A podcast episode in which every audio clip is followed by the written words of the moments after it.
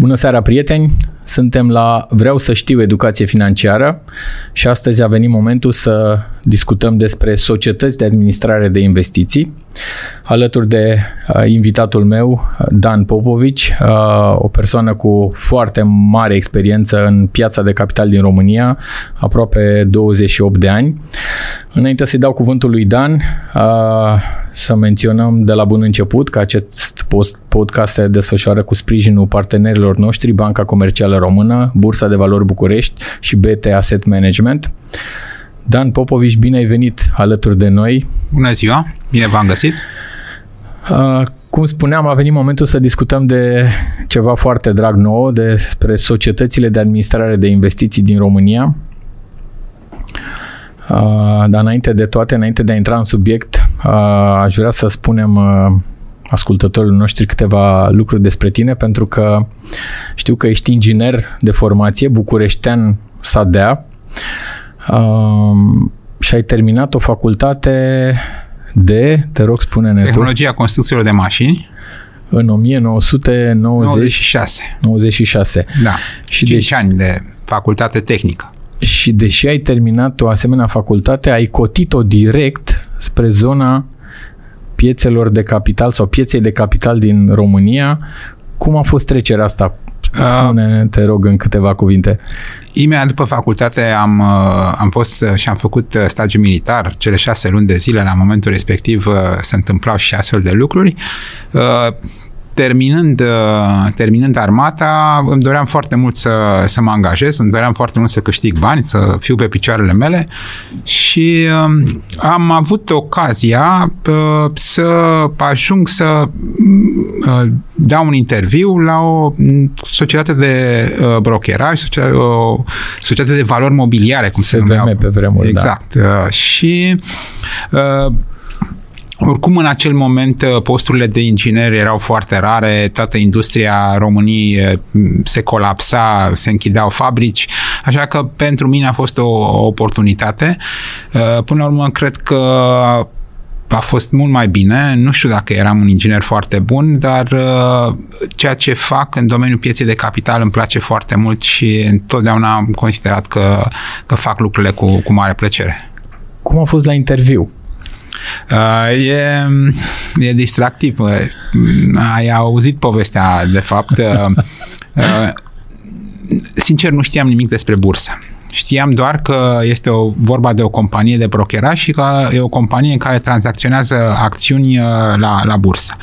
Și uh, singurul mod în care la momentul respectiv puteam să îmi dau seama despre ce e vorba a fost ca să mă duc repede la, la gura de metrou. Am cumpărat uh, ziarul care se ocupa și în momentul de față și atunci și acum de, de tot ce înseamnă bursă și erau și cotații bursiere și erau articole despre, despre asta și am stat și l-am citit uh, tot uh, în speranța că poate uh, mă va întreba cineva ceva și eu voi părea că sunt interesat și sunt uh, la curent. Bineînțeles că nu asta au fost întrebările. Întrebările au fost uh, până la urmă, cred că mai curând pe zona de soft skill, pe de o parte, pe de altă parte era foarte important să știu să lucrez cu un calculator. Astea au fost uh, Să de știi fapt, matematică, categorii. pentru că trebuia să știi să calculezi foarte bine. Da. Uh, și uh, intrând uh, pe, pe drumul ăsta, am fost uh, la început uh, pe zona de, de brokeraj, uh, am atins și zona de uh, analiză. Între timp uh, mi-am continuat studiile, am uh, făcut un master în finanțe, uh, okay. că lucrurile au evoluat în, în timp, în mod, în mod categoric, dar da, la bază sunt, sunt inginer. Mi-aduc aminte și o situație foarte haioasă. Mă duc în orașul unde locuiesc părinții mei, în Târgu Ogna, în județul Bacău, cred că la începutul anilor 2000 și uh, mă duc să cumpăr ziarul pentru că pe vremea aceea uh, nu aveai acces la informații decât din ziar. Internetul era încă la începuturi și solicit la chioșcul de ziare, zic, dați-mi și mie, vă rog, ziarul financiar. Apăruse de câteva luni. Și se uită doamna respectivă la mine și îmi zice, uitați ziarul Capital. Zic, da știți, eu v-am cerut ziarul financiar. Păi e ziar financiar.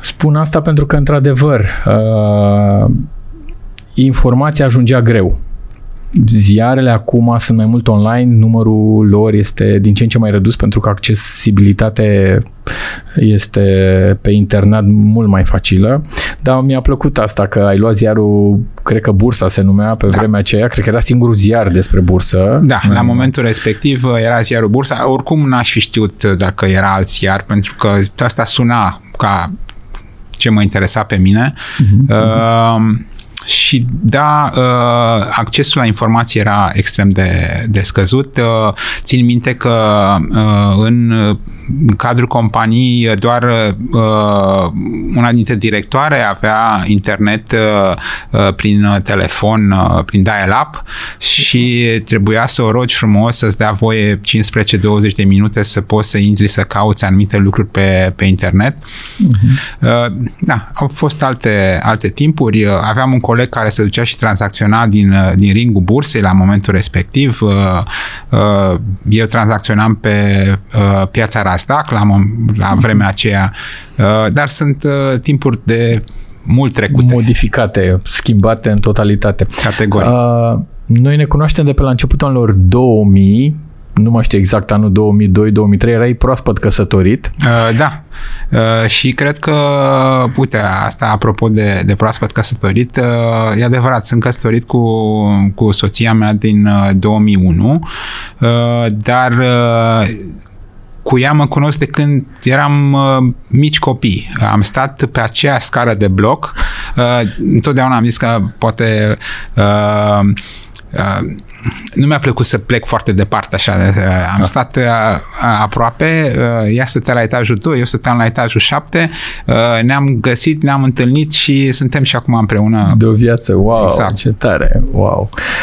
Uh, și ai cotit-o spre asset management, adică spre administrare de fonduri, spre administrare de bani. Da, în deci 2007. În 2007. Uh, în general, uh, uh, schimbările le-am făcut în luna decembrie, deci așa m-am schimbat și la un moment dat casa de brokeraj în care lucram în decembrie, din nou în decembrie 2007 am, am venit în cadrul companiei în care lucrez și, și în momentul de față.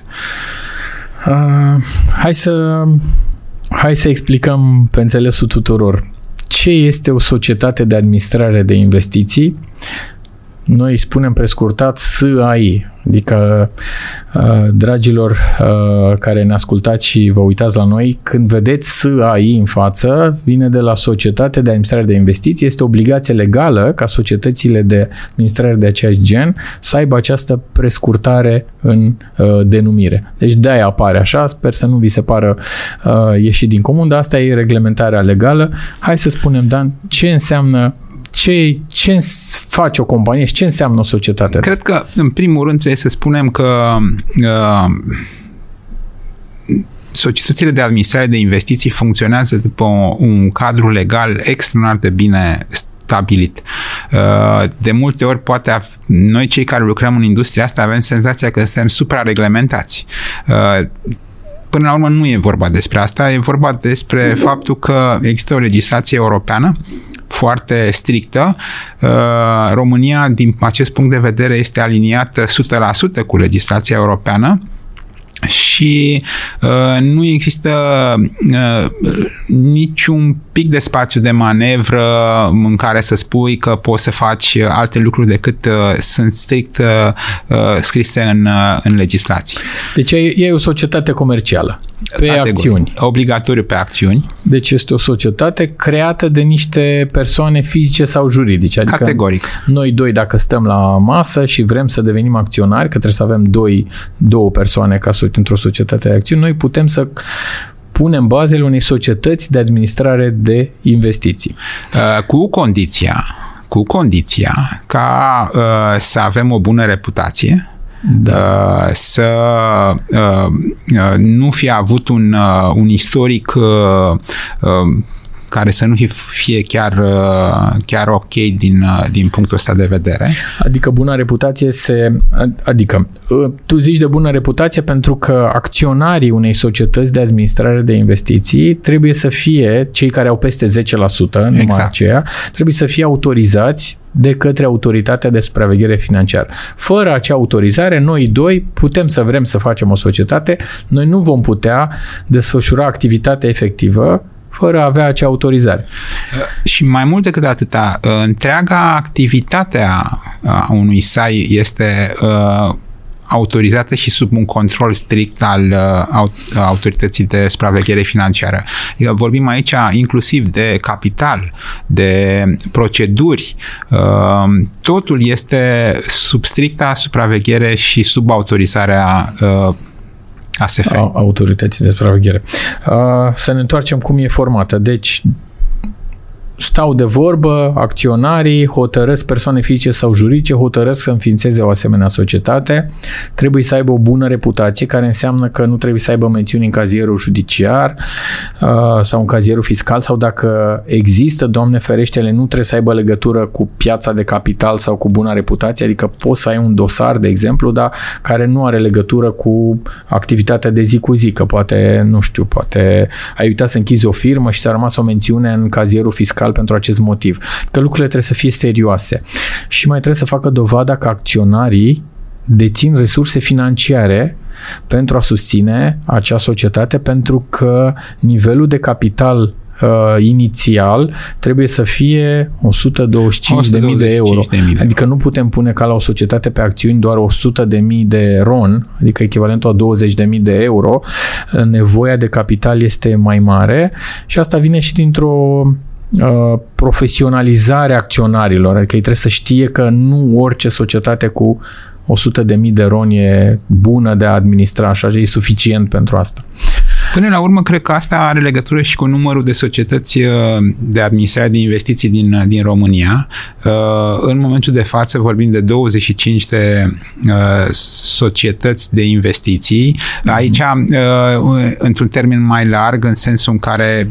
Administratori de fonduri. Hai să zicem administratori de fonduri. Sunt mai multe categorii de, de fonduri. Pe de altă parte, uh, cred că cifrele sunt interesante dacă ne uităm la nivel european ce se întâmplă. Adică în România avem 25 de administratori. La nivel european, la nivelul Uniunii Europene, uh, discutăm de mai mult de 4800 de astfel de companii.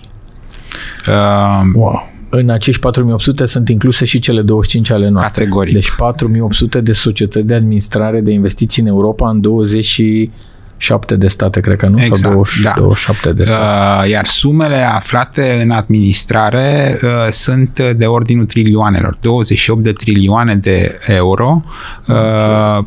sunt sume aflate în, în administrarea acestor societăți. Uh, în România, societățile administrează, administrează cred că 3,6 miliarde de euro pe fonduri deschise de investiții și... Undeva la 7,2 miliarde de euro în toate tipurile de fonduri, mm-hmm. însă aici trebuie să spunem că uh, intră uh, inclusiv uh, activele administrate de fonduri proprietate. Uh, am vorbit de acționari, ca să ne întoarcem un pic la bază, cum e formată o Deci am stabilit de acționari, cine e peste 10% trebuie să aibă autorizarea uh, a ASF România. Uh, acționarii aceștia numesc un consiliu de administrație care... Care, bineînțeles, trebuie la rândul lui uh, autorizate către ASF. Și care trebuie să aibă experiență în piața de capital sau în viața economică și, de asemenea, o bună reputație. reputație. Deci, fără așa ceva, nu se poate. Uh, Consiliul de Administrație și angajează oamenii ca societatea să funcționeze, adică oamenii din executiv.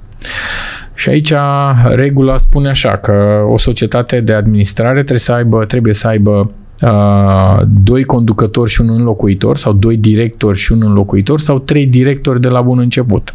Asta pe de-o parte, dar mai există o serie de poziții cheie. Este un termen utilizat în, în legislație, uh, adică sunt niște funcții uh, care trebuie obligatoriu acoperite și trebuie obligatoriu să, să existe. Vorbim aici pe de-o parte de funcția de management al riscului, uh, vorbim de, de funcția de uh, conformitate, da. Uh, pe de altă parte, automat, chiar dacă nu e definită ca uh, funcție cheie, este implicit că trebuie să ai cel puțin un manager de portofoliu, da. dacă nu mai mulți, și, bineînțeles, că în funcție de structură există și alte, alte poziții, vorbim de zona de back office și de operațiuni, Auditori, calcul, cred că și audit automat trebuie să existe un auditor intern, trebuie să existe un auditor extern uh, angajat.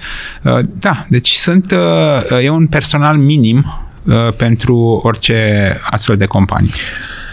Un personal minim care trebuie să fie uh, supra-specializat pentru că, așa cum ai spus, poate noi din industria asta spunem că e suprareglementat, dar sunt multe reglementări. De fapt, nici nu prea ar putea funcționa Europa altfel. Nu discutăm de legislația românească, ci discutăm de cadru creat pentru funcționarea unei societăți care se ocupă să, administreze, bani, să administreze banii altora. De aici vine această uh, această obligație de a avea foarte multe reglementări și a avea oameni cu bună reputație.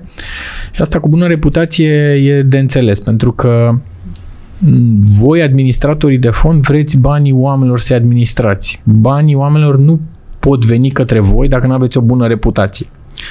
Cred că aici este poate cea mai uh, cea mai mare diferență între o bancă și o companie de asset management. Uh, la o bancă uh, lucrurile sunt într-un fel mai simple, în sensul în care uh, banca îi promite clientului că dacă o să ții banii o lună de zile sau un an de zile, vei lua o dobândă care e de 7% pe an și lucrurile sunt foarte clare și simple pentru client. La o companie de asset management uh, și în general la tot ceea ce înseamnă zona de piață de capital, uh, nu poți și mai mult decât că nu poți, este total interzis să promiți ceva uh, clientului în ideea de randament acum îmi dai banii și vei avea randament de 7% sau de 14%. Este total interzis să-i promiți clientului un anumit randament. Asta îți afectează încrederea că practic banca, tu zici așa, practic pentru că te duci la bancă și banca zice, uite, ai un depozit sau un cont de economic cu dobânda asta și știi cât e, pe când dincolo nu știi cât e. Crezi că te afectează este, încrederea? Uh, mai mult decât atâta. Nu e vorba de afectează încrederea. Sunt foarte mulți oameni care spun, bun, și de unde voi ști cât voi câștiga? Sau dacă nu voi câștiga, dacă voi pierde.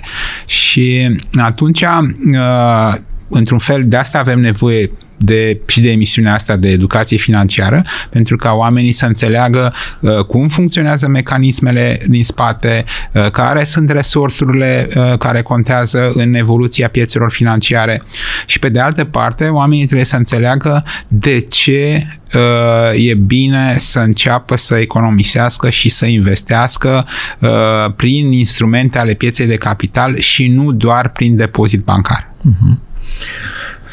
Da, e greu să uh, recunosc și eu, e greu să vinzi, să te compari cu un produsul bancar care îți spune o dobândă clar la 3 luni sau la 6 luni sau 9 luni, pe când aici nu ai, ești, e interzis practic în zona administratorului de fonduri să spună, uite Dan, dacă tu pui bani în acest fond, uh, tu vei avea un randament de X%. la sută. Nu ai voie să faci, nici nu știi, hai să spunem că nici nu știi, uh, în funcție de tipul de fond poți să ai, faci niște presupuneri cam care va fi randamentul pe o perioadă foarte scurtă, dar nu poți pe o perioadă foarte lungă pentru că, iată, a venit uh, inflația, au venit dobânzile, dobânzile s-au dus în sus, inflația în sus și toate fondurile de obligațiuni care aveau titluri de stat sau uh, obligațiuni corporatiste cu dobânzi de 2-3%, ceea ce era foarte bine până la momentul acela, dintr-o dată valoarea lor a început să scadă, deci n-ai cum să faci predicții pe termen foarte lung, că nu știi ce se poate întâmpla.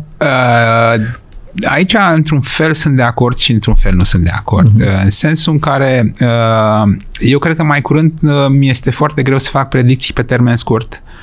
În schimb, pe termen lung aș putea da, să fac predicții. Dacă mă uit, de exemplu, înapoi, chiar dacă uh, legislația mă obligă să spun că performanțele anterioare nu sunt o garanție pentru uh, rezultatele uh, viitoare, Uh, defect profesional, trebuie să le spunem, uh, să apară în legislație. Sună aiurea, o, da. o recunoaștem cu toții, sună aiurea, dar așa e legislația, nu avem ce să facem. Pe de altă parte, dacă uh, ne uităm istoric și vedem că un portofoliu de acțiuni uh, a adus istoric un randament mediu de 8%, dacă ai ținut acel portofoliu suficient de mult timp, atunci aș putea să spun că da, dacă vei investi într-un fond de acțiuni pe un orizont de timp de 10-15 ani, vei putea obține în medie tot un randament undeva între 8 și 9% pe an. Uh-huh. Încă o dată, în condițiile în care vor fi ani în care vei avea minus 5, minus 10, în alți ani vei avea plus 10, plus 20, dar în medie undeva la un 8, 8,5, 9% ar putea fi predicția mea. Da. Uh, Mă bucur că ai completat pentru că începusem eu să zic și nu făcusem disclaimer-ul că pentru că la fondurile de acțiuni, într-adevăr, uh, un termen lung, investiția pe un termen lung, uh, aproape că e o certitudine, nu putem fi 100%, dar aproape că e o certitudine că un fond de acțiuni sau investiția în acțiuni în mod direct sau indirect prin fondurile de acțiuni îți uh, asigură un venit uh, aproximativ, să zicem, 8, 9, 10%, depinde de... Uh, astea sunt datele istorice, dacă te Vorbim uiți de date istorice, istorice da. asta, asta ai obținut. Hai să ne întoarcem înainte să vorbim în detaliu despre fonduri, că trebuie să atingem azi și ideea de fond de investiții. Am vorbit de oameni. Oamenii care lucrează într-o societate de administrare trebuie să aibă competențe anume, trebuie să știe ceva anume anume sau poți să iei pe oricine de pe stradă să lucreze într-o societate de administrare, chiar dacă e o funcție care e autorizată, chiar dacă nu, la funcțiile autorizate, în principiu, trebuie să aibă experiență pe ceea ce face, nu putem să avem la risc management sau la conformitate oameni care au lucrat într-un domeniu care nu are nicio legătură cu piața de capital. Dar, în general, eu pot să spun uh, că de curând am, uh, am angajat o, o colegă. Da. E uh, o tânără care tocmai a terminat facultatea anul trecut. Ok. Uh, uh, și uh, este deja, a, a absolvit uh, uh, și a luat cu brio primul examen, primul level la CFA. Ok. Uh, și ceea ce mai am... Charter Financial Analyst, să spunem ce da. înseamnă CFA, de aici vine da, Charter este Financial Analyst. Uh, poate cel mai prestigios uh, sistem de uh, certificare a faptului că uh, persoana respectivă are o bază de cunoștințe financiare extrem de solide. Uh-huh. Uh, și uh, e evident că uh, la nivel operațional nu are uh, experiența uh, Păi care... nimeni are când termină facultatea, exact. nu e o... Dar uh, ce mă interesează pe mine cel mai mult atunci când angajăm un om, în afară de faptul că Uh, e un om riguros, uh, că e un, ești e un om muncitor. Uh, pe mine mă interesează faptul că, cel puțin pe zona de investiții, să o facă cu pasiune, pentru că îți trebuie foarte... Adică, la un moment dat, sunt volume mari de muncă și atunci, dacă nu o faci cu pasiune, ți este greu. Eu de 28 de ani muncesc în domeniul ăsta și nu mi-a fost greu niciodată pentru că uh, am făcut-o cu pasiune. Da, și ce satisfacție îți dă?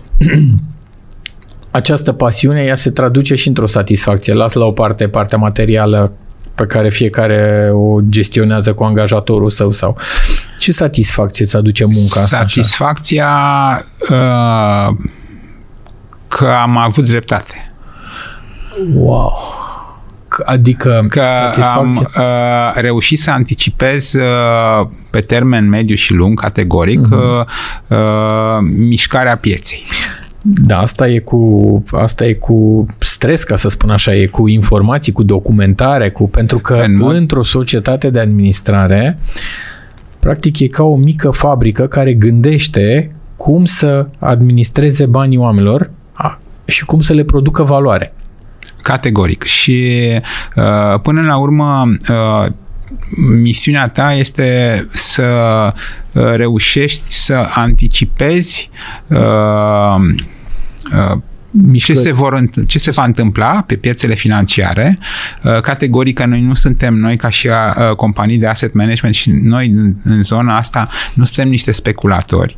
Uh, Uh-huh. Am învățat lucrul ăsta în momentul când am, m-am angajat în, în zona de asset management. Eu venind din zona de brokeraj. La momentul respectiv, orizontul meu investițional era unul scurt. Credeam că cel mai bine este le cumperi, le vinzi, le învârți și ai tras linie și ești pe profit. În zona de asset management am înțeles că nu e așa, că trebuie să ai un orizont de timp lung. Atunci când faci o o investiție, orizontul tău investițional se măsoară poate în uh, ani uh, și uh, atitudinea se, uh, s-a, s-a schimbat e, mult. E diferită, clar, abordarea unui broker de abordarea unui administrator de fond, pentru că, într-adevăr, oamenii, la final, toți oamenii vor bani. Toți oamenii vor să le faci bani.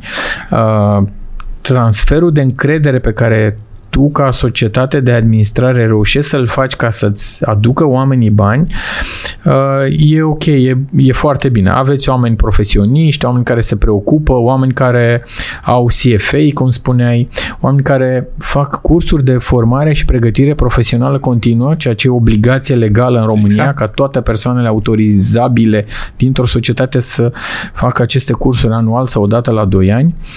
Dar dacă la finalul unui, uh, unui obiectiv stabilit împreună cu clientul voi nu livrați randamente, sigur că investitorii o să-și retragă banii, pentru că pot, pot să o facă oricând. Deci, sunteți oameni profesioniști, sunteți oameni care aveți acces la informații și la Bloomberg. Bloomberg este o platformă, poate Bloom... ne spui câteva cuvinte uh, Da, Bloomberg. până la urmă, așa cum, uh, nu știu, un uh, fermier uh, are uh, tractor uh, și toate celelalte utilaje și noi în domeniul nostru de activitate trebuie să avem uh, la îndemână niște instrumente. Uh-huh. Și instrumentele, uh, unul dintre principalele instrumente adevărat este Bloomberg și uh, sunt terminale de Bloomberg, terminale de Reuters, uh, care sunt uh, uh, foarte importante pentru că ne, ne ajută pe de o parte să primim informații în timp real. Pe de altă parte putem să uh, avem uh, o bază de date imensă cu rezultatele financiare a uh, zeci de mii de companii, uh, cu uh, uh, comparații foarte ușoare între diferite companii din același sector de activitate sau din sectoare diferite de activitate, uh, analiză tehnică, uh, grafice uh, și uh, categorică toate aceste uh, terminale de informații, uh, plus că uh, putem să tranzacționăm prin, uh, cel puțin zona de, de obligațiuni, zona de fixed income se tranzacționează prin astfel de terminale. Practic e, e și un tractor pentru un, un fermier și are și remorcă și cred că este și combină și, și are că, și condiționat, are aer condiționat. Și are și aer condiționat, da. clar. Uh, bun, deci uh, am atins, cred că, principalele elemente în construcția unei societăți de administrare.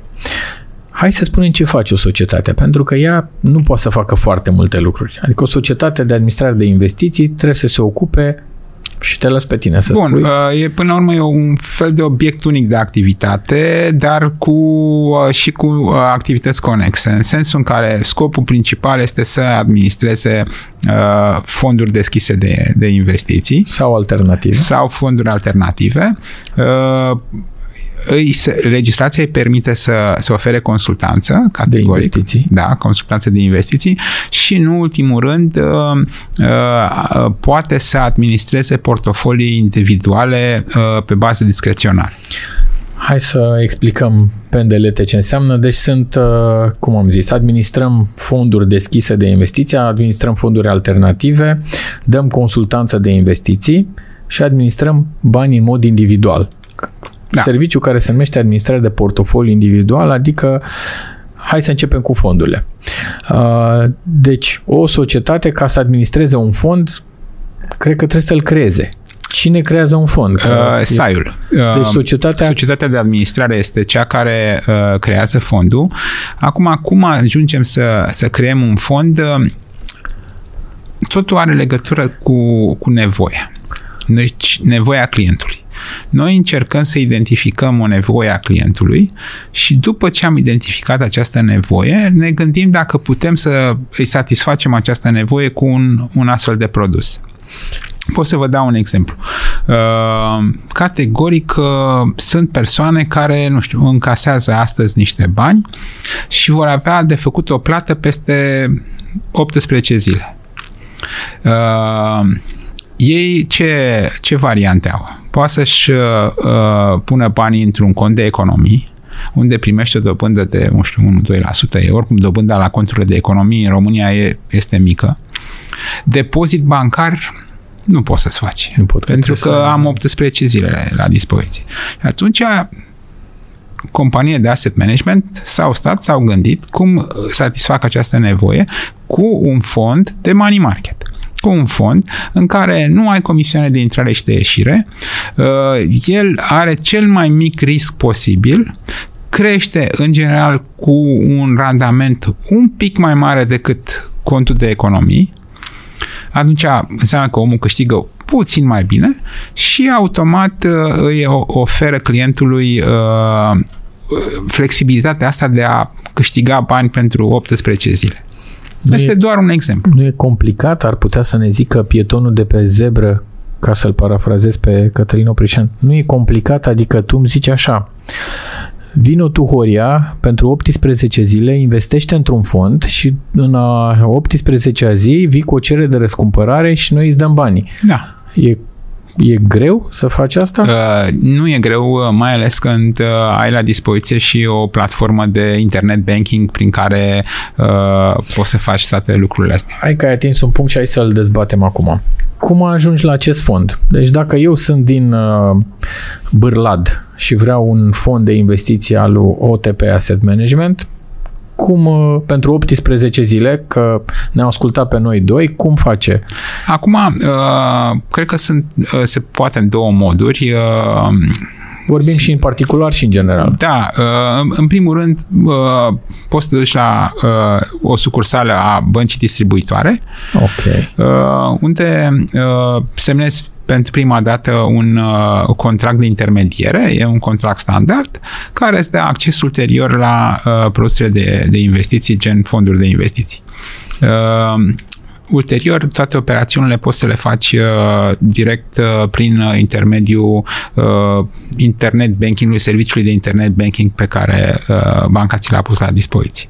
Uh, sau uh, dacă ai deja uh, un cont deschis la, la acea bancă și ai internet banking, se poate semna inclusiv uh, în online uh, și toate operațiunile să le faci uh, în, în online. Deci trebuie să mă, se uite pe platforma băncii pe care care o da. are și să aleagă fondul cu caracteristicile de care spui, ca astfel încât în 18 zile, pentru că răscumpărarea, că nu e ca la depozit aici, răscumpărarea de regulă se plătește, legea spune că se plătește în maxim 10 zile lucrătoare, așa e legea, dar de regulă eu știu că marea majoritate a administratorilor Cel care puțin în zona asta, în zona asta am de dat fonduri, un exemplu de, de, money market, de un fond, fond de money, money market sau quasi money market, uh, plățile sunt în T plus 1. Adică, adică azi, im, azi da. depui cererea și mâine, mâine ai bani, în cont. în cont. Da. Și asta e doar asta un... E, asta e o modalitate. Deci un, te duci la exemplu. bancă, la sucursală, întrebi, bună ziua, mă numesc Cutare, vreau și eu să accesez uh, un fond de money market, da. astfel încât să fac o plată și teoretic lucrurile trebuie să fie simple. Cealaltă variantă este aceea în care ai deja platforma, George, de exemplu, al lui BCR sau a orice altă bancă și îți alegi fondul de investiții de acolo, cel de money market, astfel încât să și totul se întâmplă online. Adică da. prin platformă. Uh, și, și mai e o variantă. Uh, acum, uh, important cred că să ne înțeleagă oamenii că uh, poate nu o faci doar pentru 18 zile. Da? Am da. dat un exemplu. Dar dacă în fiecare lună tu primești salariu și ai o plată care trebuie să o faci după 18 zile. Am, încă o dată dau un exemplu. Da. Și lună de lună se întâmplă lucrurile astea. Atunci începe să facă sens. Uh, Pentru că la 18 zile, hai să zicem că ai o dobândă de un randament de 2% pe an. Da. Deci asta înseamnă oricum foarte puțin în 18 zile. Uh, randamentele la fondurile de money market în momentul de față sunt undeva m, sărite de 5%. Ok, bun.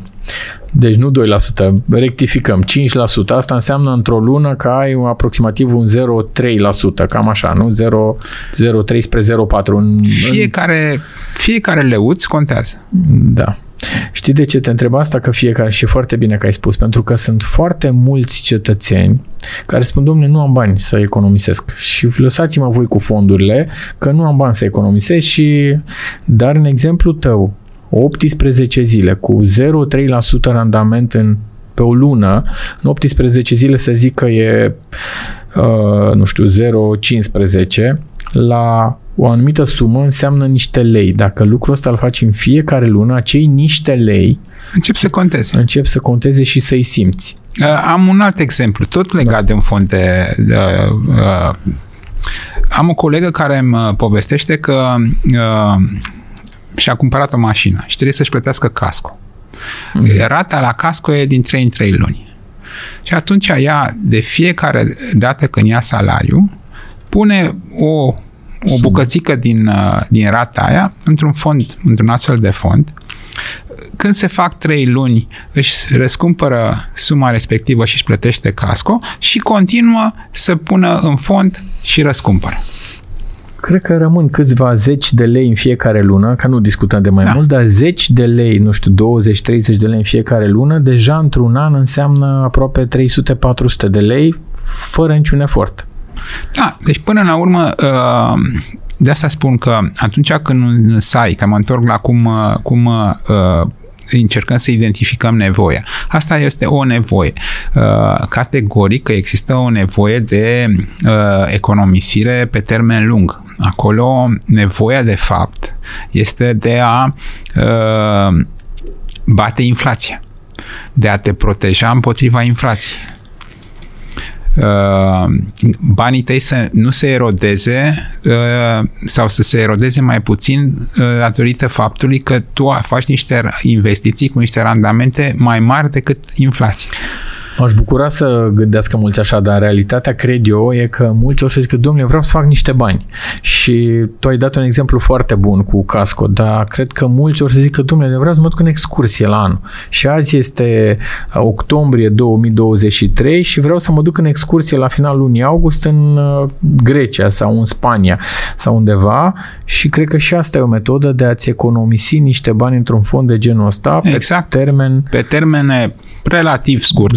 10, 10 luni, cam așa. Din punctul meu de vedere, tot ce e sub un an este foarte scurt da. și uh, lunar, o anumită sumă de bani o investești când a ajuns uh, momentul în care trebuie să pleci uh, în uh, excursia mult visată, categoric, ți-ai răscumpărat și după aceea continui pentru următoarea excursie. Uh, apropo de fonduri, îmi aduc aminte, eu am început să lucrez în zona aceasta în anul 2000 și apropo de fonduri la început, deci acum societatea de, administrează, de administrare creează fondul conform nevoii. Pe vremuri, legislația spune așa, se poate crea un fond cu minim 50 de investitori și exista o condiție ca într-un an să existe minim 500 de investitori.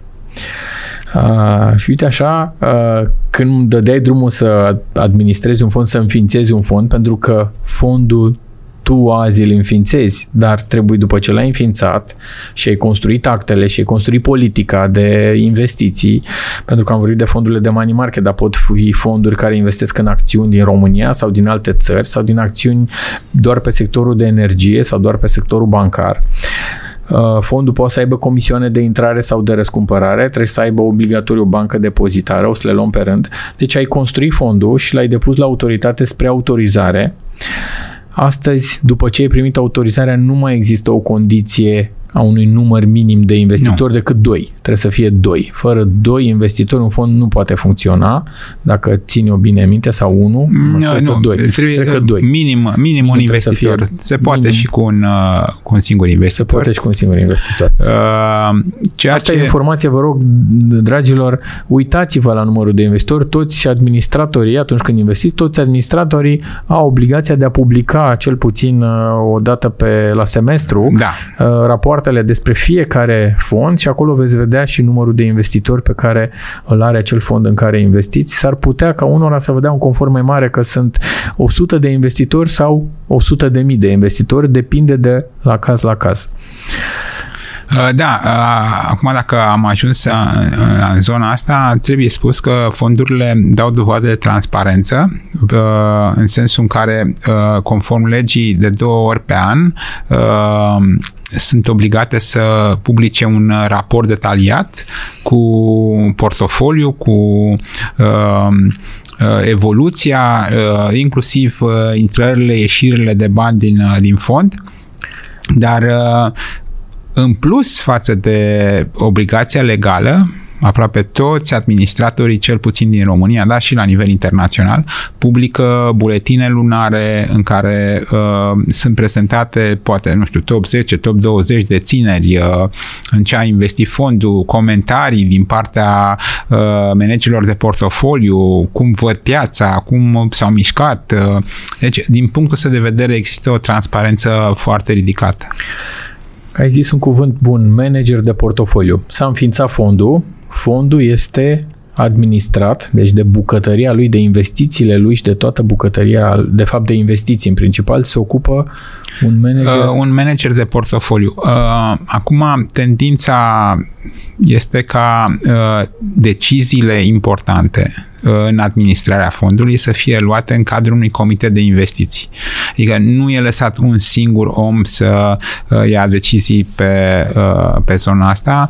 Deciziile strategice, uh, alocarea pe anumite active, e clar că Adică sunt, alegerea activelor în care se investească exact. fondul, ca da. să traducem puțin. Sunt, sunt luate în cadrul unui comitet de, de investiții. Deci, managerul de investiții, el vine cu propuneri, da, uh, da care uh, propun... și el se ocupă de bucătăria. El uh, prelungește depozitul sau pre efectiv face tranzacțiile pe uh, uh, anumite simboluri, dar mm. în spate este decizia mai multor oameni.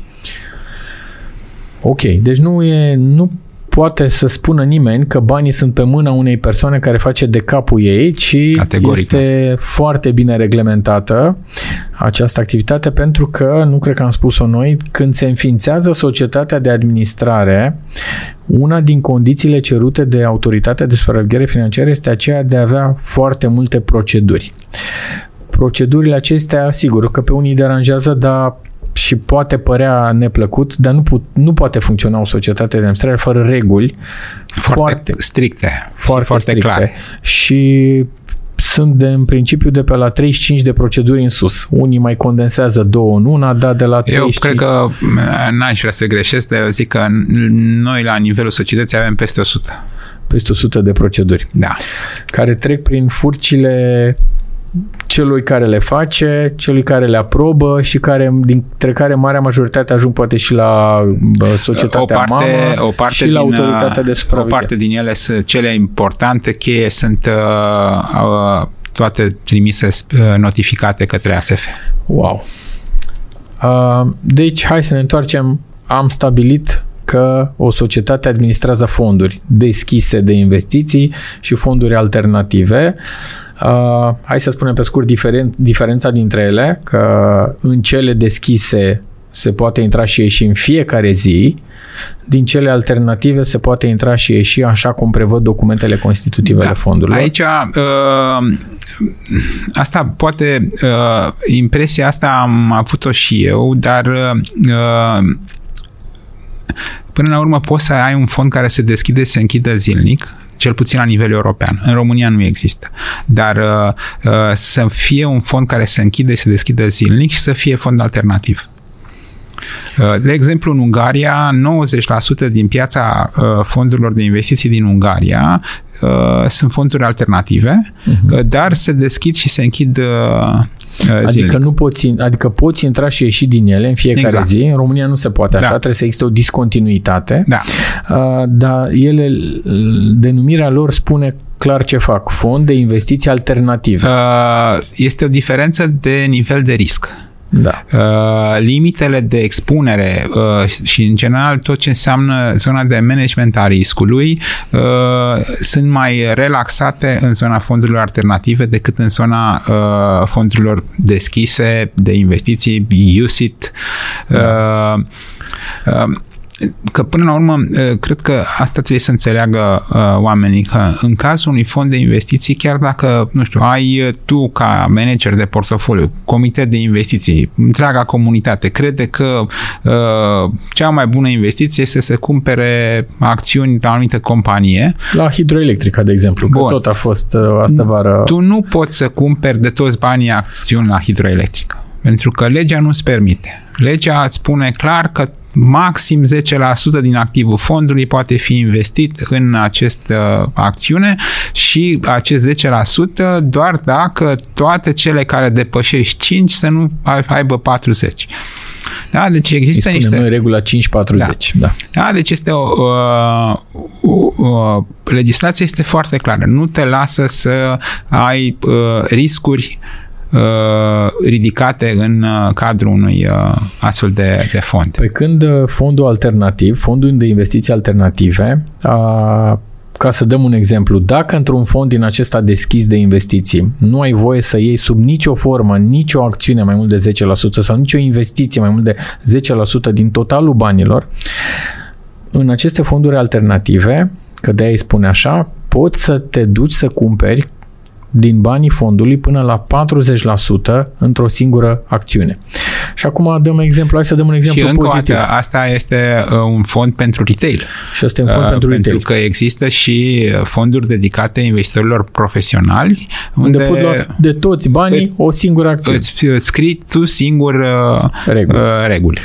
Uh, un exemplu foarte simplu este așa. Dacă într-un fond deschis de investiții ai un activ de 100 de lei, tu poți să cumperi de maxim 10 lei acțiuni pe trom, pe când într-un fond de investiții alternativă, dacă totalul banilor este 100 de lei, tu poți să cumperi și este fondul pentru retail, tu poți să cumperi până la 40 de lei acțiunea Petrom, iar dacă fondul este destinat investitorilor profesionali și ai scris în documentele fondurilor că poți să iei o singură acțiune, poți să iei de aproape 100 de lei, nu poți să iei chiar de 100, că mai ai niște costuri care trebuie plătite, uh, acțiunea Petrom cu riscurile de rigoare. Dacă te uiți de azi înapoi la acțiunea Petrom, că tot i-am dat exemplu, arată foarte bine pe ultimii doi ani dar nu știi ce o să arate de azi înainte. Pentru Categoric. Că... De asta, uh, până la urmă, legitorul european, pentru că uh, când aici vorbim, vorbim de legislație europeană, legitorul european uh, a spus că cel mai important lucru pentru clientul de retail este protecția.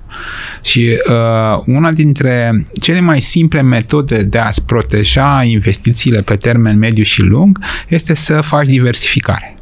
Diversificarea este cea mai simplă metodă de protecție. Și automat te obligă prin lege să te diversifici. Deci să nu poți să ai o expunere, să cumperi de foarte mult, uh, ca o pondere foarte mare din, uh, din, din banii fondului uh, un singur emitent. Ăsta, dacă mă întreb, e și un avantaj de bază al administratorilor pentru promovarea ideii de fond, pentru că e o regulă de diversificare și el trebuie să aleagă minim 10 companii, de fapt trebuie să aleagă mai multe, că mai multe. Mai multe. Deci nu o să găsiți într-un fond de investiții administrat de o societate de administrare o singură investiție, doar în, uh, într-o singură obligațiune sau doar într-o acțiune, pentru că nu e permis așa ceva. Deci trebuie să alegi mai multe. Ca să alegi acele acțiuni performante sau acele obligațiuni performante sau acele titluri de stat care se potrivesc, avem nevoie de manager de portofoliu foarte bine pregătit, de comitet de investiții cu oameni foarte bine pregătiți, de o conducere executivă foarte bine pregătită, de persoană care lucrează în domeniul managementului riscului, care vine și spune dacă se încadrează în politica de risc și de o persoană de conformitate care ne spune că investițiile sunt conforme cu cadrul legal. Și întreaga activitate până la urmă a societății și în plus, uh, asta tot vorbim, de, până la urmă sunt mai multe uh, leere sau uh, nivele de, de apărare există categoric auditorul intern, auditorul extern și, uite, și ce era cel ultim, mai important. ASF. Nu ASF, ă, și ASF există, dar banca depozitară. Pentru uh, că, și, bineînțeles, banca depozitară. Hai să ne întoarcem. S-au făcut investițiile, ca să rămânem la fond. S-au făcut investițiile alese pe sprânceană. Uh, cineva calculează, dintr-o societate de administrare, cineva calculează în fiecare zi valoarea acelui fond. Valoarea unitară a activului net. Ca să, ca să fim fie așa, uh, adică VUAN se numește VUAN ca să fim plicticoși, valoare unitară a activului net, pe scurt VUAN. Da. Cineva calculează în fiecare zi fiecare persoană câți bani deține în acel fond. La finalul zilei, o altă entitate externă vine și ne confirmă că acel calcul e bine făcut și fără acea certificare nu putem, voi nu puteți ieși în mod public să spuneți fondul nostru X are o valoare de 100 de lei avea ieri, azi e 101,6. Nu, uh, lucrurile sunt chiar mai, uh, mai, uh, mai stricte în sensul în care toate tranzacțiile, toate activele sunt transmise și către banca depozitară și se fac calcule în paralel și mhm. trebuie să pice la ultima zecimare după virgulă. Adică nu poate să dea saiului un leu în plus sau un minus sau cu 50 de bani. Trebuie să fie identic și doar în acel moment înseamnă că activul este certificat. Iar lucrul ăsta se întâmplă zilnic, zi de zi, zi de zi, uh, certificarea activului de către uh, banca depozitară. Adică e o bancă, banca depozitară este o bancă. Astăzi în România sunt patru bănci care prestează aceste servicii de bancă depozitară și custod de Banca Comercială Română, Banca Română pentru Dezvoltare, Raiffeisen Bank și Unicredit. Ele sunt cele patru care au licență de la Autoritatea de Supraveghere Financiară să vină să confirme sau să certifice că tot ce ați calculat voi, tot ce ați investit, ați făcut conform legii, fără să depășiți nicio limită investițională și modalitatea de calcul a valorii acesteia, a fondului, este una corectă. Și mai mult decât atâta, ei uh, funcționează și ca bancă custode, da. în sensul în care uh, tot ceea ce înseamnă valori mobiliare, instrumente financiare de genul acțiuni, obligațiuni, titluri de stat, sunt în custodia lor. Adică Ei, nu poți să iei acțiunile SNP, managerul de portofoliu, exact. să plece cu ele acasă și să le vândă pe bursă, pentru da. că sunt deținute în custodia acestei exact. bănci care este separată, ca entitate separată de administrator de fond. Categoric. Am trecut prin prima activitate pe care o poate presta uh, un administrator de fond, o societate de administrare, aceea de a administra fonduri uh, de investiții deschise, respectiv alternative. Uh, am stabilit cum ajungem să cumpărăm uh, unitățile de fond. Uh, astăzi, eu mi-aduc aminte că până în 1999 uh, te puteai duce la bancă și până la momentul acela nu aveai, uh, societatea nu lua, uh, lua copii de buletine, dar nu ți avea o evidență pe baza CNP-ului. Pentru că fiecare investitor avea un carnet de investitor. E, lucrurile din 1999 s-au schimbat, legislația s-a modificat și de atunci fiecare administrator de fond e obligat să uh, ia în baza de date toate informațiile, inclusiv CNP-ul. Mai mult, în 1999 nici nu exista impozit pe aceste tranzacții, pe veniturile, pe câștigul din uh, câștigul de capital. de capital. Adică dacă cumpărai unitatea de fond cu 100 de lei și o vindeai cu 120, pe acei 20 de lei nu, nu se lua impozit. Cred că a apărut în 2002 prima oară, cred că în 2002 sau 2003 sau nu mai știu exact. Da, nu mai țin minte. Nu mai țin minte nicio. Uh, deci erau fără impozit. Astăzi nu mai poate funcționa așa. Bun, da, trebuie să spunem că și în momentul de față impozitele uh, sunt prietenoase pentru investitorii de piață de capital. Adică avem un impozit pe câștig de 1% uh, dacă ai ținut unitățile de fond mai mult de un an și dacă ai ținut unitățile de fond doar 18 zile pe un exemplu pe care l-ai da. dat, pe câștigul acela cei câțiva leuți, impozitul este de 3% e prietenos pentru că până la 1 ianuarie 2023 impozitul era 10% și mai trebuia să depui și o declarație de venit uh, unic. Săptămâna asta am, am, am vorbit cu colegii mei din, uh, din Croația în care mm, spuneau că impozitul pentru întrețineri mai mici de 2 ani e de 30% și wow. este zero peste 2 ani. Wow! Deci, 30% de asta spun că... și noi suntem la 1 sau 3%. Exact. Uh, Dan, câte fonduri sunt în România? Azi clientul care stă la bârlat și vrea să se ducă să-și cumpere un fond uh, Uh, am uh, o fițuică, uh, 94 de fonduri deschise și 37 de fonduri alternative. În România, românești. Uh, da. Uh, în România însă se distribuie și uh, uh, alte fonduri administrate de administratori internaționali cred că undeva peste 240 sunt uh, cu totul. Uh, iar la ca Cred cifre... că putem să spunem, hai să spunem așa, știu că se distribuie așa, se distribuie fondurile uh, Franklin Templeton, uh, se da. distribuie fondurile Fidelity, se distribuie fondurile Amundi, se distribuie uh, fondurile Goldman Sachs, Goldman Sachs, se distribuie fondurile Erste Asset Management din Viena, Raiffeisen. se distribuie fondurile Raiffeisen, se distribuie fondurile Societe General, deci aproximativ 240, nu știu dacă am scăpat pe cineva. Uh, da, sunt uh, cu tot cu cele locale, locale și, uh, și străine sunt 240, peste 240 deci, din ce știu eu. Vreo 150 de fonduri da. străine sunt la dispoziția oricărui cetățean care intră într-o sucursală și întreabă despre anumite tipuri Ceea de ce nu înseamnă mare lucru la nivel european. Sunt 66.000 de fonduri înregistrate în Europa în momentul de față. Wow. Uh, sunt 36 de mii, mai mult de 36 de mii de fonduri deschise și diferența sunt, uh, sunt fondurile închise. Alternative. Alternative, da. Uh, și, uh, deci avem de unde alege. Practic, investitorul care vrea are de unde alege.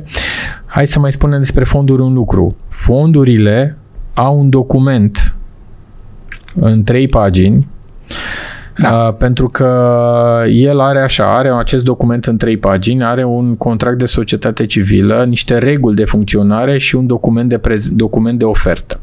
De multe ori, uh, documentele acestea sunt destul de stufoase pentru că ele uh, explică în detaliu tot ce face un fond, în ce investește, cum se evaluează. Un fondului. regulament care e în multe pagini, dar acest document în trei pagini, care cred că îi spune uh, document de, cu informații esențiale, da.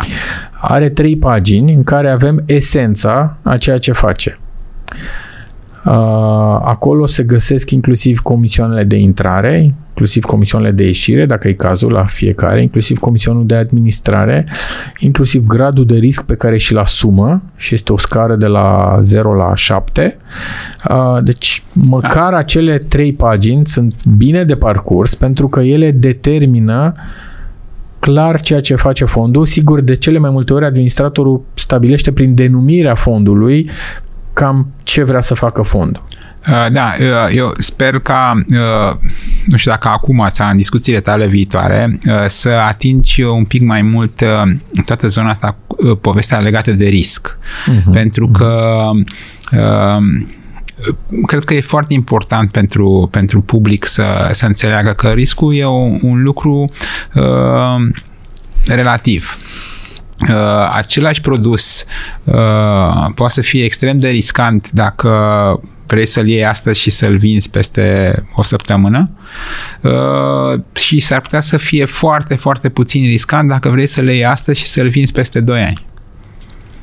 Uh, de asta uh, uh, noi suntem obligați să prezentăm în, uh, în uh, uh, documente gradul de risc al fondului, dar gradul de risc al fondului de fapt este o informație matematică uh, legată de volatilitatea, de mișcarea în sus și în jos a prețului de la o zi la alta a, a, a fondului respectiv.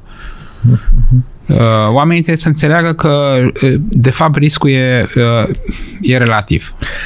Uh, înainte, dragilor, docu- documentele întotdeauna întotdeauna un fond a avut multe documente în spate pentru că trebuie să ai toate informațiile pentru cine vrea să le citească și în loc de prospect de emisiune mai era un document numit prospect simplificat, tocmai ca să încerce să condenseze informațiile importante. Astăzi, legiuitorul european a venit și a zis, uite, hai să facem un document de informații esențiale cu cele mai importante elemente și acele trei pagini pot fi un început bun pentru a parcurge uh, informațiile de bază atunci când investiți într-un fond de investiții. O să avem, o să avem un da. episod da. special pentru fonduri de investiții. Uh, uh, mulțumesc yeah. și de pont pe apropo de riscuri. Este foarte important pentru că, așa cum ai spus, în 18 zile, pentru a spune banii timp de 18 zile, cu siguranță nu vei recomanda să-și pună banii într-un fond de acțiuni. Uh, nu, nici gând. Nici gând. Nici gând. Și acum ajungem la activitatea a doua pe care am început-o noi să vorbim despre ce face un asset manager sau o societate de administrare. Administrează fonduri, dar dă consultanță de investiții. Da. Uh, din, uh, din păcate, din punctul meu de vedere, uh, consultanța de investiții este foarte puțin reprezentată în România. Uh, până la urmă, o companie de asset management, uh, nu știu, are 15-20 de, de oameni. Sunt unele un pic mai mari, altele mai mici. Uh, și relația cu publicul larg este aproape imposibil de, de avut. Și atunci, relația este de fapt la nivel de distribuitori. Uh-huh. Uh, distribuitorii, în general, sunt băncile, sunt uh, rețelele bancare și acolo, la nivel de distribuitor, uh, se întâmplă, de fapt, relaționarea între client și uh, persoana care ar putea să îl ajute pe client să înțeleagă în ce investește, cum investește și care sunt beneficiile. Da, acea din... persoană nu e consultant de investiții. Exact. Din păcate, în România, uh, zona asta de, de consultanțe de investiții nu este încă dezvoltată. Eu mă aștept ca mai devreme sau mai târziu să crească foarte mult pe, pe zona asta. Dacă ne uităm la modelul european și cel din Statele Unite, uh, vânzările se fac pe bază de consultanță. Uh-huh. Pentru că uh, eu chiar am, uh, am văzut și asta, uh, un text din, din Statele Unite, fondurile de investiții nu se cumpără, se vând. Da. Sunt puțini oameni care din proprie inițiativă se duc și încep să facă ei investiții și să cumpere un anumit fond de, de investiții, însă sunt foarte mulți oameni care așteaptă să primească informații, care așteaptă să primească consultanță și apoi uh, să, uh, să înceapă să, să investească. Despre consultanță de investiții, hai să spunem așa, ca o, so- o societate de administrare are în obiectul de activitate să facă acest lucru, încheie un contract de consultanță de investiții și aici vreau să atingem foarte fin distinția între consultanții care au apărut foarte mulți în ultima vreme, care se uh, uh, au apărut, cum spuneam, mulți pentru că dau sfaturi despre investiții și atenție, dacă apelați la un asemenea consultant, cereți să vă facă dovada sau verificați că este consultant de investiții pentru că dacă nu, nu are voie să, să vă spună înregistrat. înregistrat la autoritatea de supraveghere financiară, pentru că altfel nu are voie să vă spună nimeni investiți mâine în SNP sau investiți în acest fond. Acest apanaj este doar al persoanelor care au uh, o patalama, îi spunem noi, de la Autoritatea de Supraveghere Financiară este înregistrat acolo. Au apărut mulți educatori financiari, uh, mulți fac educație financiară, mulți de bună calitate, mulți uh, de slabă calitate, că așa e, așa, e, așa se uh, întâmplă. Dar atenție foarte mare la această nuanță consultanța de investiții înseamnă că vă va spune clar cum să vă construiți un portofoliu și în ce să investiți, uh, pe când educatorii financiari n-au voie să vă spună, să vă spun asta. Da, uh, și cred că uh, ar trebui înțeles că zona de consultanță de investiții are tot la fel o, o, o o tonă de legislație și de, de prevederi uh, legislative uh, europene Uh, inclusiv uh, trebuie să ai, să-ți păstrezi istoricul recomandărilor, să poți să uh, te întorci înapoi în timp să vezi ce i-a recomandat clientului, uh, trebuie să ai documentat uh, de ce ai făcut acea recomandare, care au fost uh, uh, prezumțiile. Uh, adică trebuie să fundamentezi Fundamentarea decizia, este extrem de, de important. Și mai e important evitarea conflictelor de interese un aspect extrem de important, adică nu are voie să vă dea sfat un consultant de investiții, cumpărați uh, Petrom, că tot am dat exemplu, câtă vreme el, de exemplu, are Petrom în portofoliu sau trebuie să facă disclaimer, să zică, uite, știi, eu am Petrom, deci eu recomand Petrom, dar am și eu, adică sunt nu, niște uh, reguli. Mai, mai departe, uh, să recomanzi un anumit broker, Uh, și tu, de fapt, să primești bani pentru... Uh... Comision de la cel broker, că e exact. recomandat brokerul, da. da. Iar și o regulă. Deci am mai spus o atenție mare la uh, cei din zona de educație financiară, la nuanța de a între educație și consultanță de investiții, pentru că această consultanță poate fi dată, poate fi făcută numai de consultanți autorizați, societățile de administrare de investiții sunt unele, sunt acele entități care pot oferi acest serviciu. Din câte știu eu, nu cred că îl face aproape nimeni astăzi. Uh, nu, nu. Nu face aproape nimeni. Nu face. Uh, pentru că unul din motive, cum spuneai, practic numărul de angajați este relativ, nu știu, 15, 20, 30 de persoane maxim, ori serviciul de consultanță trebuie prestat de nu doar de o persoană, trebuie să aibă un risk manager în spate, un, o, o persoană la conformitate și atunci, nefiind încă o nevoie a pieței, iată încă n-a apărut acest serviciu în modul practic de el, poate fi gestionat. Gestionat și uh, eu sper din tot sufletul ca lucrurile să evolueze în, în zona asta. În zona aceasta. Asta cred că vine, știi cum, uh, vine Dan și uh, am întâlnit eu, nu-mi spui tu mie cum să facă, știu mai bine cum să investesc. E surpriză, realitatea ne-a învățat că, așa cum și tu dai exemplu de multe ori, despre bani sunt oameni, societăți specializate care administrează bani, așa cum avocații specializați pe partea juridică. Eu am, spun cum mecanicul auto. Uh, deja, din punctul meu de vedere, uh, mașinile sunt atât de complexe încât nu mai ne pricepem să o reparăm noi. Fosta Dacia de anii 2000 umblam 90, la ea. anii 90. 90. Dar uh, în momentul de față te duci la un mecanic când ai o problemă cu mașina, te duci la medic când ai o problemă de sănătate. Tot la fel, în relația cu banii ar trebui să te duci la un profesionist. Și ajungem la al treilea uh, serviciu pe care îl face o societate, acela de a administra banii în mod individual. Hai spune-ne un pic, ai și tu experiență uh, largă aici, cum e cu administrarea aceasta a banilor în mod individual, pentru că celelalte cu fondurile se numește administrare colectivă, adică da. banilor din... Uh, ideea este că, uh, în general, aceste uh, DPM, Discretionary Portfolio Management, da? uh, sunt uh, uh, servicii premium. Uh, în general, uh, există o sumă minimă de, uh, cu care poți să accesezi un astfel de serviciu. Deci, uh, cred că e poate important de spus. Uh, fondurile de investiții sunt extrem de accesibile retailului. În cazul fondurilor pe care le administrăm noi, valoarea minimă de subscriere 50 de lei sau 50 de euro. Deci poți să devii investitor și să ai o părticică mică, mică, mică dintr-un portofoliu diversificat cu 50 de lei. În cazul unui portofoliu discreționar, administrat discreționar, pe bază discreționară, este un portofoliu uh, a cărui sumă minimă este de, în cazul nostru, 500.000 de lei sau 100.000 de euro. Uh, deci e categorică, dintr-o dată vorbim de uh, lucruri total diferite ca și uh, avere financiară și de putere financiară de a intra într-un astfel de, de contract. Pe de altă parte, există o serie de beneficii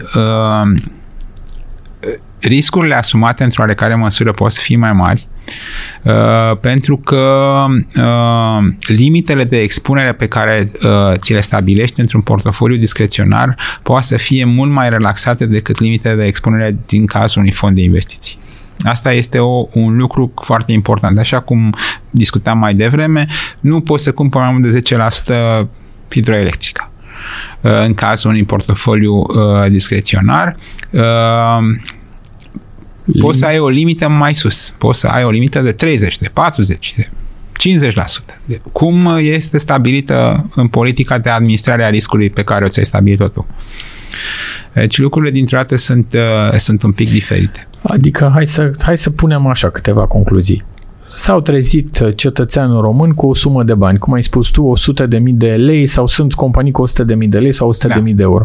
Și dintr-o dată nu știe ce să facă cu bani, cu ei voi, societățile de administrare, oferiți un serviciu de a administra banii aceia în mod individual, Categoric. pe baza unui contract. Adică vine cetățeanul, bună ziua Dan, bună ziua, uh, uite am niște bani, nu o să-ți spună de la început poate câți bani are, dar aș vrea să-i administrez în mod individual. Adică cineva se ocupă de administrarea acelor bani pe, așa atenție, cred că asta e foarte important de spus, banii întotdeauna sunt ai investitorului, sunt pe CNP-ul lui, nu sunt pe numele societății de administrare sau pe numele fondului, banii sunt pe CNP-ul lui.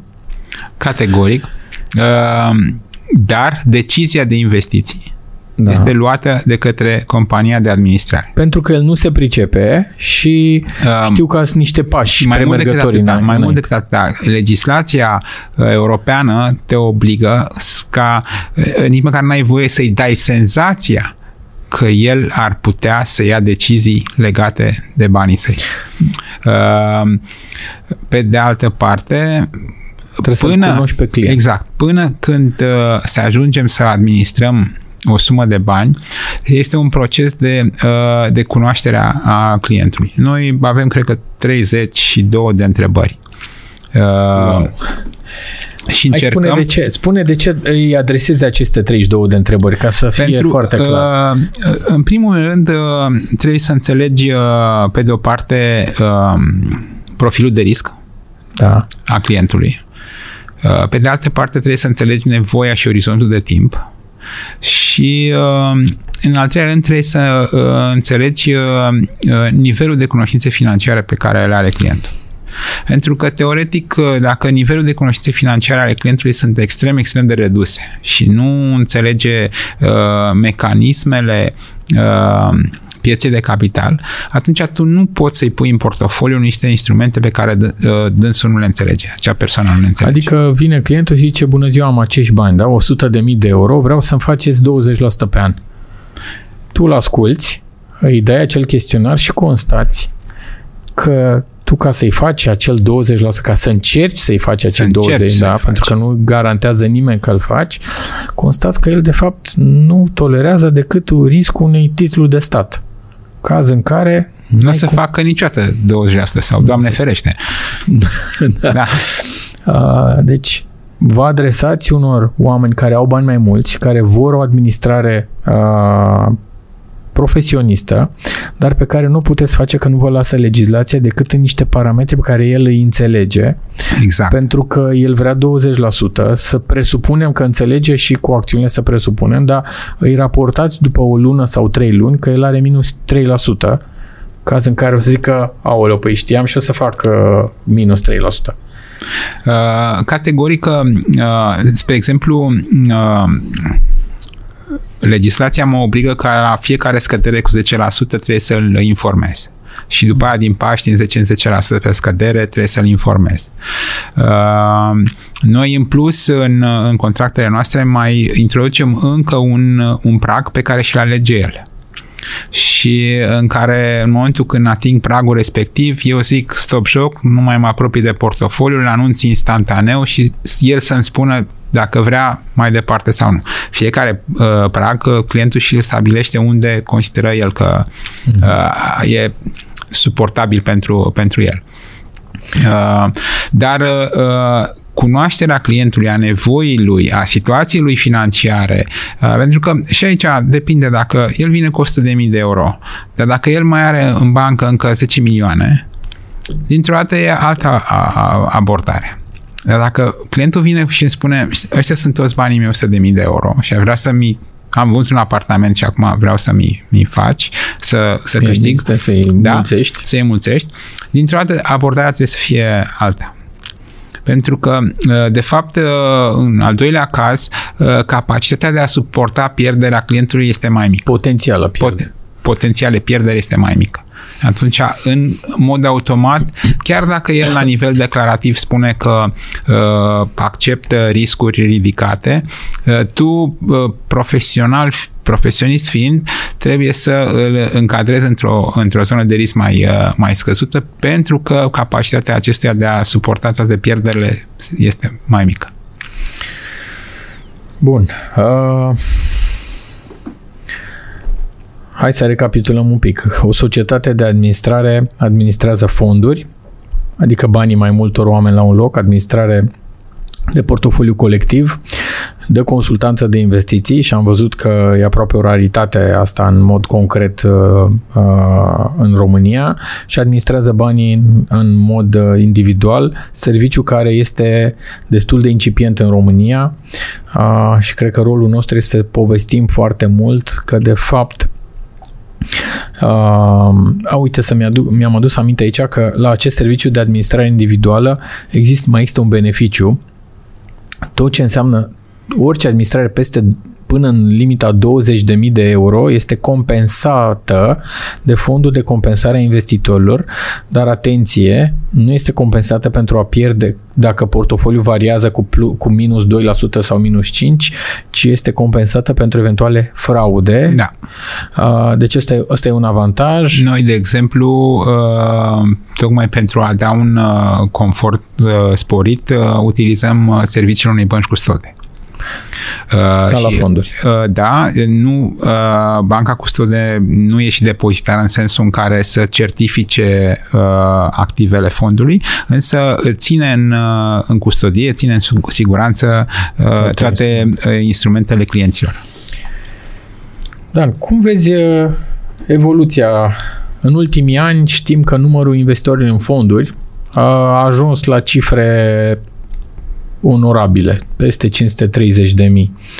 Crezi că au căpătat românii un apetit așa pentru fonduri sau crezi că mai avem loc să povestim oamenilor că fondurile sunt la îndemâna oricui sau de ce crezi că se uită românii către fonduri de investiții? Eu consider că 530 de mii sau da. 536 de mii cât aveam în luna august la nivel de industrie nu e onorabil.